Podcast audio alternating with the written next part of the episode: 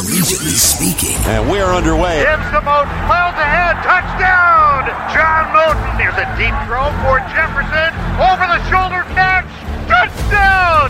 What a catch! He fumbles the football and is picked up by the Wildcats with a convoy right side of the 40. Intercepted by the Wildcats. The Wildcats win. The Wildcats. Unbelievable. It's collegiately speaking.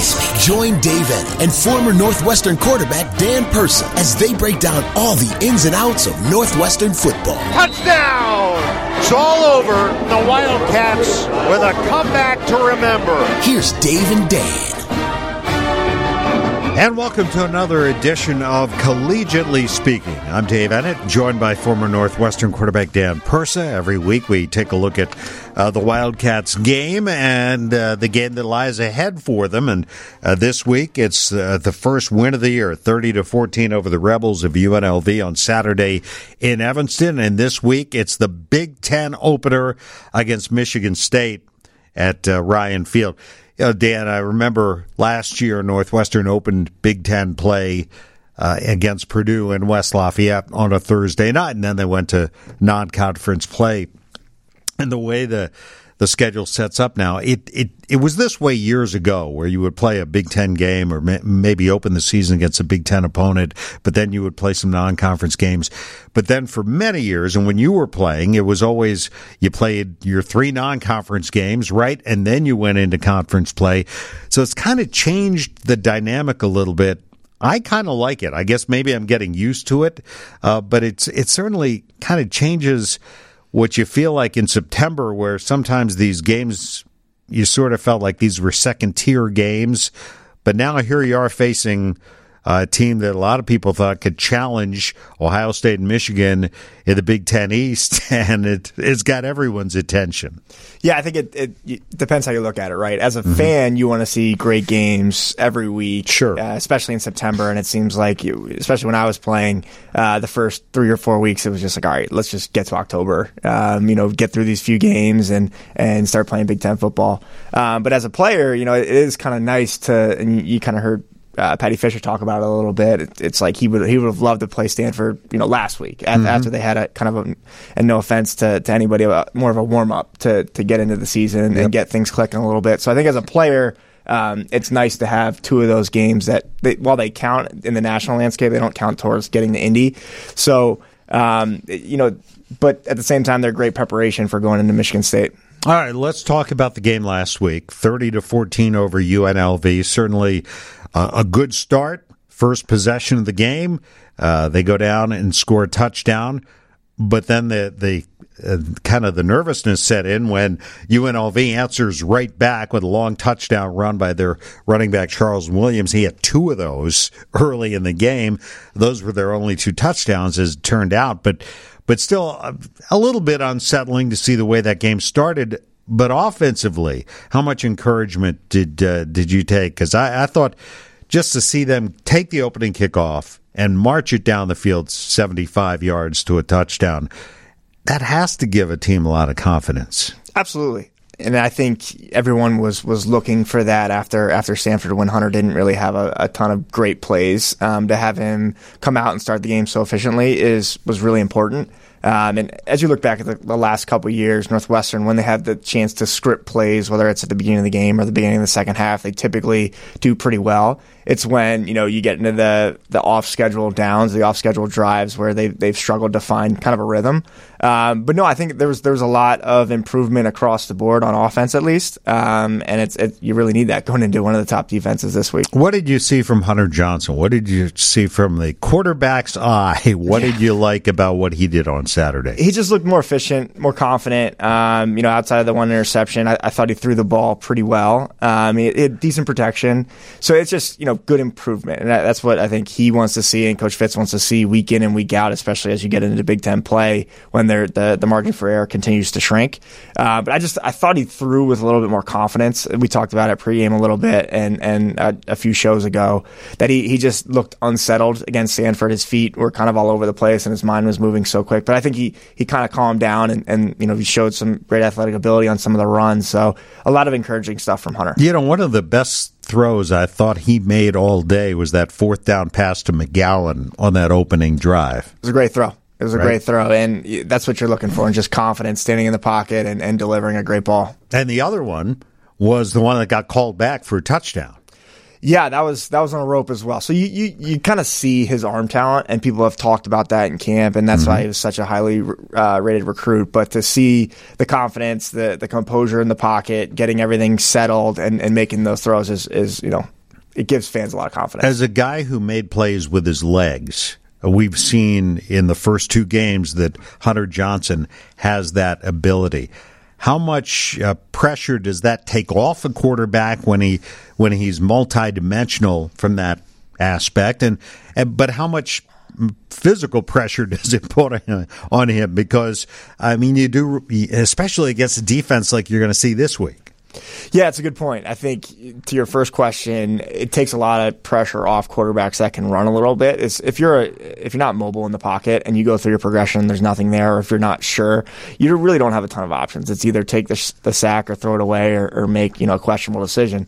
What Hunter has and what most mobile quarterbacks have in their pockets is if they don't know, know what they're doing, if they don't like a look, they can always run and get you know three to five to, to seven yards or make a big play by scrambling out of the pocket.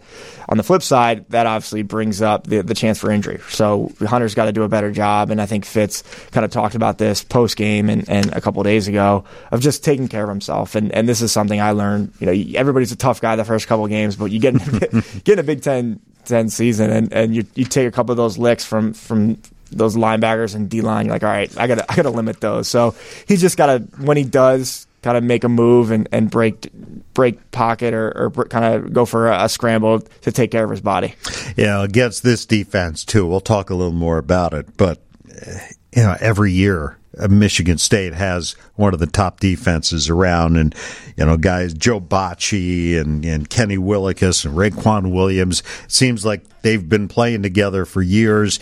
You look at the stats, and granted, it's a small sample size. It's only three games so far, but they're right there in the top five to ten nationally in just about every major statistical category. and they've been that way for how many years? And Right. you talked about it for four or five years. So while while they don't have a great sample size of this year, you look back one to two to three years, they're especially against the run. You just mm-hmm. can't run the ball against these guys. So I think Hunter's really going to have a, have to have a big game, and the receivers are going to have to to you know push to get open. And, you know, it's funny. I was talking to, to a, a few people about the game, and Northwestern for the past three years, just one had Michigan State's number, and and two just scored more points than they otherwise have against uh, lesser defenses. So hopefully they can rise to the challenge again this Saturday. was a special weekend last weekend in Evanston, not just the uh, football game, it was Hall of Fame weekend. One of the guys inducted into the Northwestern Athletic Hall of Fame on Friday night. I was very honored to be part of it. Was the one of the captains of the 1995 Rose Bowl team, uh, kicker for the Wildcats, who uh, became, I think, sort of a, a spiritual leader in a lot of ways for that uh, Big Ten championship team, and it's Sam Valenzisi. And Sam, I thought uh, your comments were great at the dinner on Friday night, uh, talking about your career at Northwestern, what Northwestern has meant to you, and I know you've stayed close to it over the years, but you kind of have to, don't you? Because you got a former teammate coaching the team.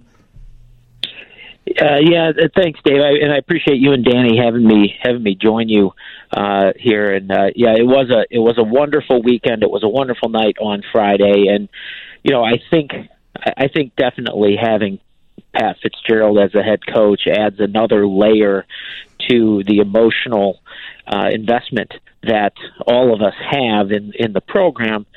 But at the same time, I don't know that that has, was any different when Randy Walker was the head coach. Um, and I don't think you know as we move forward, you know there may there will come a time where Pat Fitzgerald is not the head coach um, at Northwestern, and I think we'll all still be emotionally invested. Uh, I I believe Dan Persa would also agree. It's a family, and it and it crosses generations. You know, I've known Dan for a long time uh, now. Um, he's not that he's not as old as I am, but we've we've been in touch for a long time. And there's guys that he played with, um, and guys who've who've been in the program since he's left uh, that I've gotten to know as well. And I think that's something that Pat, in particular, has done a really good job of. So we're we're all emotionally invested in the in the success of this program.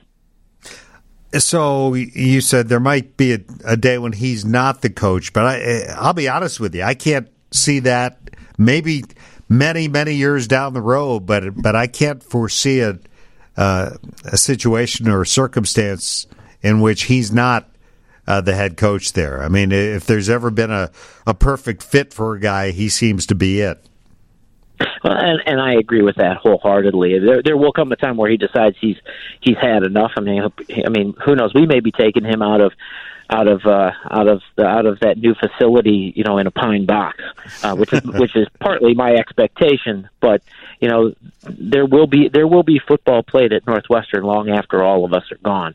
Um, but we're all emotionally invested in it, and you know, I, again, I would say I think Dan would agree. We all we all bleed purple, and you know when the Cats lose, you know it's a it's a rough day in my house for for 24 hours as I get adjusted to that to that fact. You know, Dan, one of my favorite memories. I think I might have told Sam this the other night was after Northwestern won the Gator Bowl on January 1st of 2013 in Jacksonville, and Sam was doing the sidelines for us that day and he immediately grabbed Fitz on the field as soon as that game ended. And he realized that Northwestern had been for their previous bowl games they've been carrying around a stuffed monkey, you know, because they had the monkey on their back for uh, for all those years. Now winning a bowl game, and and all I can remember, Sam, is you and Fitz. You're doing this interview. Both of you are just bawling. I mean, you're just tears coming down your cheeks, and it was one of the great moments. It was just a really genuine moment where I think the emotion took over. Yeah, it was. Uh, it was a it was particularly meaningful for Pat and I, um, at least from my perspective, because yeah, we've been waiting a long time uh, for this.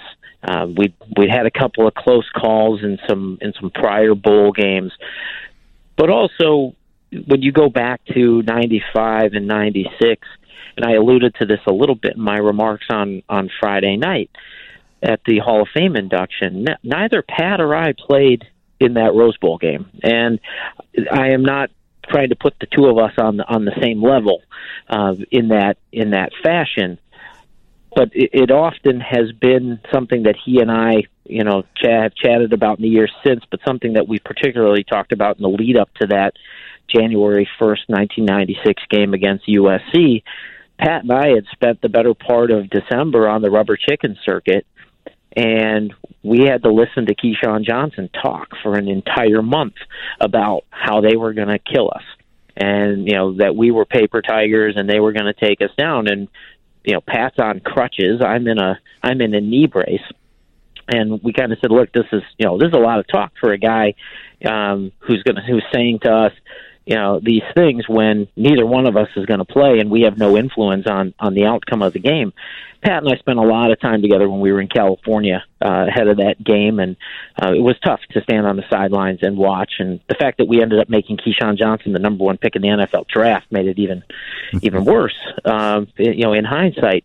Um, but coming back to that to that Gator Bowl game, that was that was we had waited as a as a school, as a university, as a program.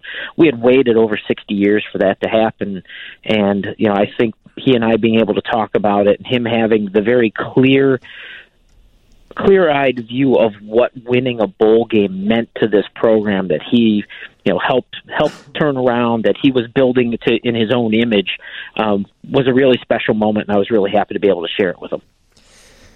Thanks, Sam. Dan Persa here. Uh, thanks again for joining us. So, I, I, guess my main question: we won't ask any, you know, dark, dirty secrets about Fitz when he was playing, but how how was he different, um, you know, as a player and and now as a coach? I know he's been different, you know, when when I got there in, in 2007 to now. I think he's he's become more of a, a player's coach. He's he's relaxed a little bit. He's always kind of a player's guy, but he's he's taken a step back and, and changed his demeanor a little bit.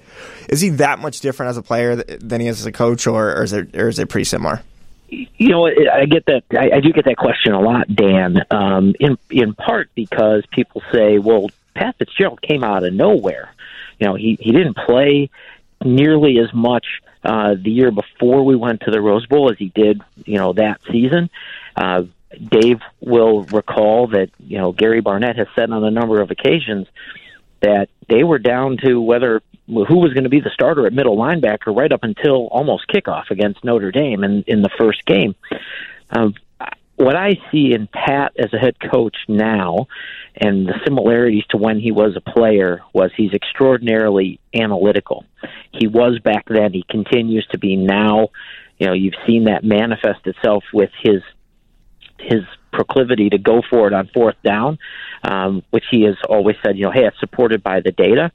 Pat was a was a studier. He was always in the right position. He always knew what the other team was going to do. A lot of times before they they knew what they were going to do. Um, he was very good at calling plays um, before they happen by by down and distance and tendency and, and formation. And you know he's I, I think he's carried that forward. I think he's I think he has relaxed. I think that comes with being successful and knowing you know Dave as you allude to that you know this very well could be lifetime employment for him because of what he's done in building this program. Um, but I would also say there's a lot of things, Dan, that are very, very much. This is the same person that I played with. This is the same person that I spent time with for for four years, and and the fact that he hasn't changed, that he stayed true to who he is, is part of what makes makes it so endearing, not just to his former teammates, but to people from outside the program. How do you look at this game this week, Sam, against uh, Michigan State? I mean, obviously it's a, a tough assignment. You got the Spartans coming off a very disappointing loss for them at home. Michigan State has uh, has always had the reputation of of wanting to to get in the phone booth and have a fight with you, and I don't think that has changed over uh, over 30 years that that I've been watching them play Northwestern, and that's that's transcended different coaches who've mm-hmm. led that program. Uh, I always have felt that you know their their philosophy is is that if they can get you to think about the fight more than the game, that they're going to have a chance to to beat you. They're going to take you out of what you do best. Uh, they want to play action pass you. They they first and foremost want to establish the run, and we know that they're going to play great defense. I think Pat has has some of those similar philosophies. I think Hunter Johnson is probably going to see the best defense that he's seen thus far this year. This very well could be the best defense he sees all year. But I also think he's going to continue to grow, and I think I think our history of playing very tight games against Michigan State uh, I ultimately think this is a game that's going to be close late into the fourth quarter, um, and I and I always like our chances in close games in the fourth quarter. Well, we'll see if that's what happens on uh, on Saturday. Certainly, Michigan State, you got to figure is going to be in a foul mood after what happened to them last weekend against Arizona State. Uh, Sam, thanks as always. Congratulations again on the Hall of Fame, and uh, we will hopefully see you at Ryan Field one of these upcoming weeks.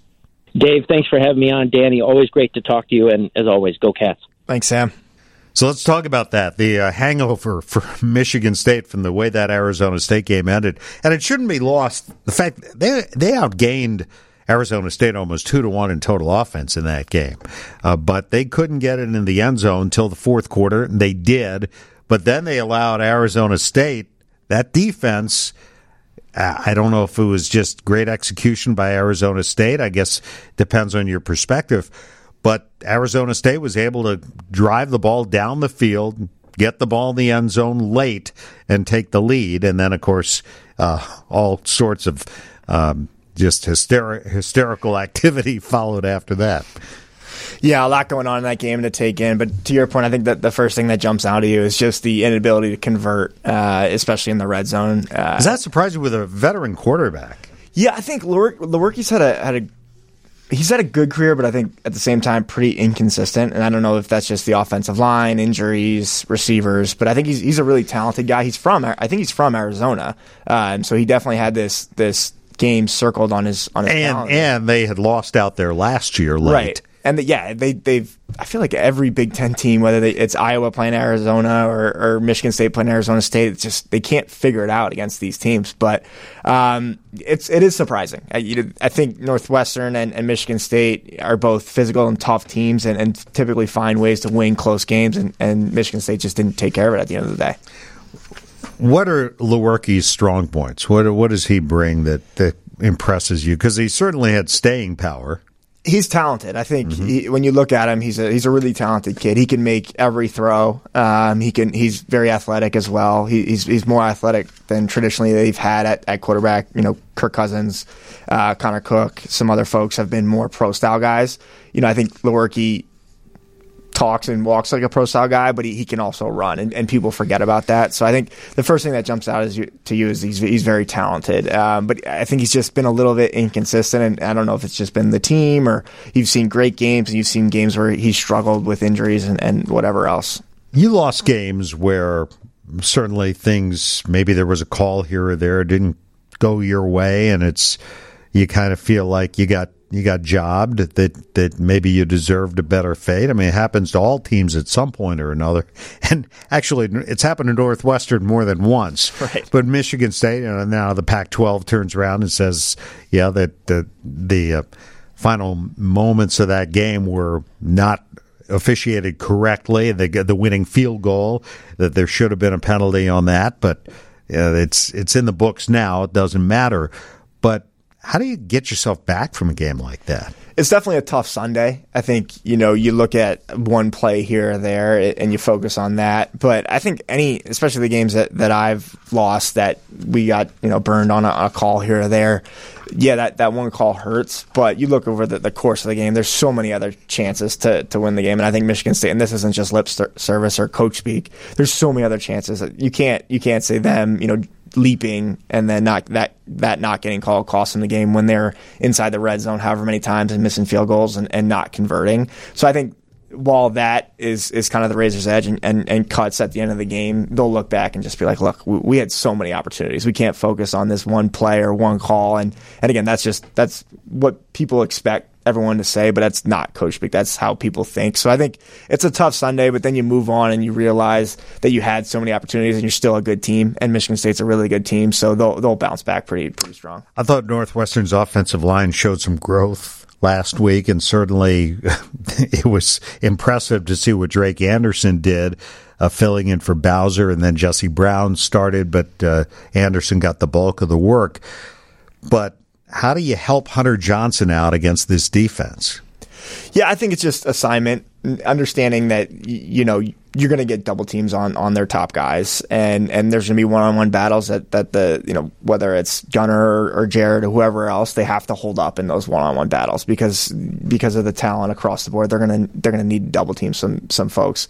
So I think helping Hunter out, just just stay on their assignments, um, keeping pressure out of his face immediately. There's always going to be pressure late you know, if you if there's a, a long drop drop back and he's holding the ball, but you you can't have guys running free, and and I think Michigan State has over the years found ways to do that um, and getting the quarterback's head pretty quickly. So I think it's just give him some time, at least especially up front, to, to not have guys running free. And if he can make plays late in late in the play, he's certainly capable of doing that. Well, it's going to be interesting. I kind of have the feeling this is going to be a defensive struggle. But every time you say that and you look at a game and you analyze it and you think, okay, these are two good defenses, and I think Northwestern's defense is good. I know they had a couple of hiccups early in the game last week, but I, I think it's a good defense. And you saw Paddy Fisher's off to a great start this year already. Uh, Joe Gaziano looks like he's going to make this his best year. Uh, you have guys like that. But but when you look at a game and you kind of approach it that way, those are the games that end up forty to thirty five. You certainly think so, um, but I just don't given what we've seen from both teams so far this year, I don't I don't know if it's going to get that way, but who knows? I, I, would if if I was a betting man and, and I'm not, but you, you kind of bet that's going to be a defensive struggle. And what's been interesting is the I've just been watching the line a little bit, and it, it started at six points, and now it's going up to, to ten. So obviously the betters aren't don't, don't have a ton of confidence in Northwestern, but I think that's what Northwestern likes. They're they're better as underdogs, right? And, and don't you think that uh, you know both teams have kept some stuff under wraps. They've they've they've kind of they got some stuff in their pockets here and in their playbooks that we haven't seen yet. Absolutely. And I mean, I think, that's that's the chess game going into Big Ten play. Right. And and I think both teams know that to score points, they're going to need big plays, and big plays come from things, what they're shot plays, trick plays, whatever else you call them.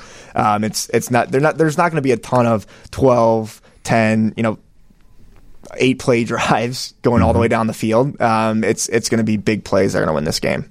Going to be fun. Saturday, 11 o'clock kickoff. Of course, we'll have it for you on WGN Radio. And we're live from the end zone, end zone live in the southeast corner of Ryan Field, uh, just outside the stadium. Uh, Adam Hoge and Mark Harmon will be out there starting at 9 o'clock and on the air with us here on WGN at 10 o'clock. So uh, make sure you stop by. It's really a, a, good time out there. It should be a nice day. Should be a good game. Good way to kick off the Big Ten. And we'll see you on Saturday. And many thanks to uh, Curtis Koch, our producer, and Dan Persa. We'll talk to you next week. Absolutely. I'm Dave Eanet. Thanks for being with us on Collegiately Speaking from WGNradio.com.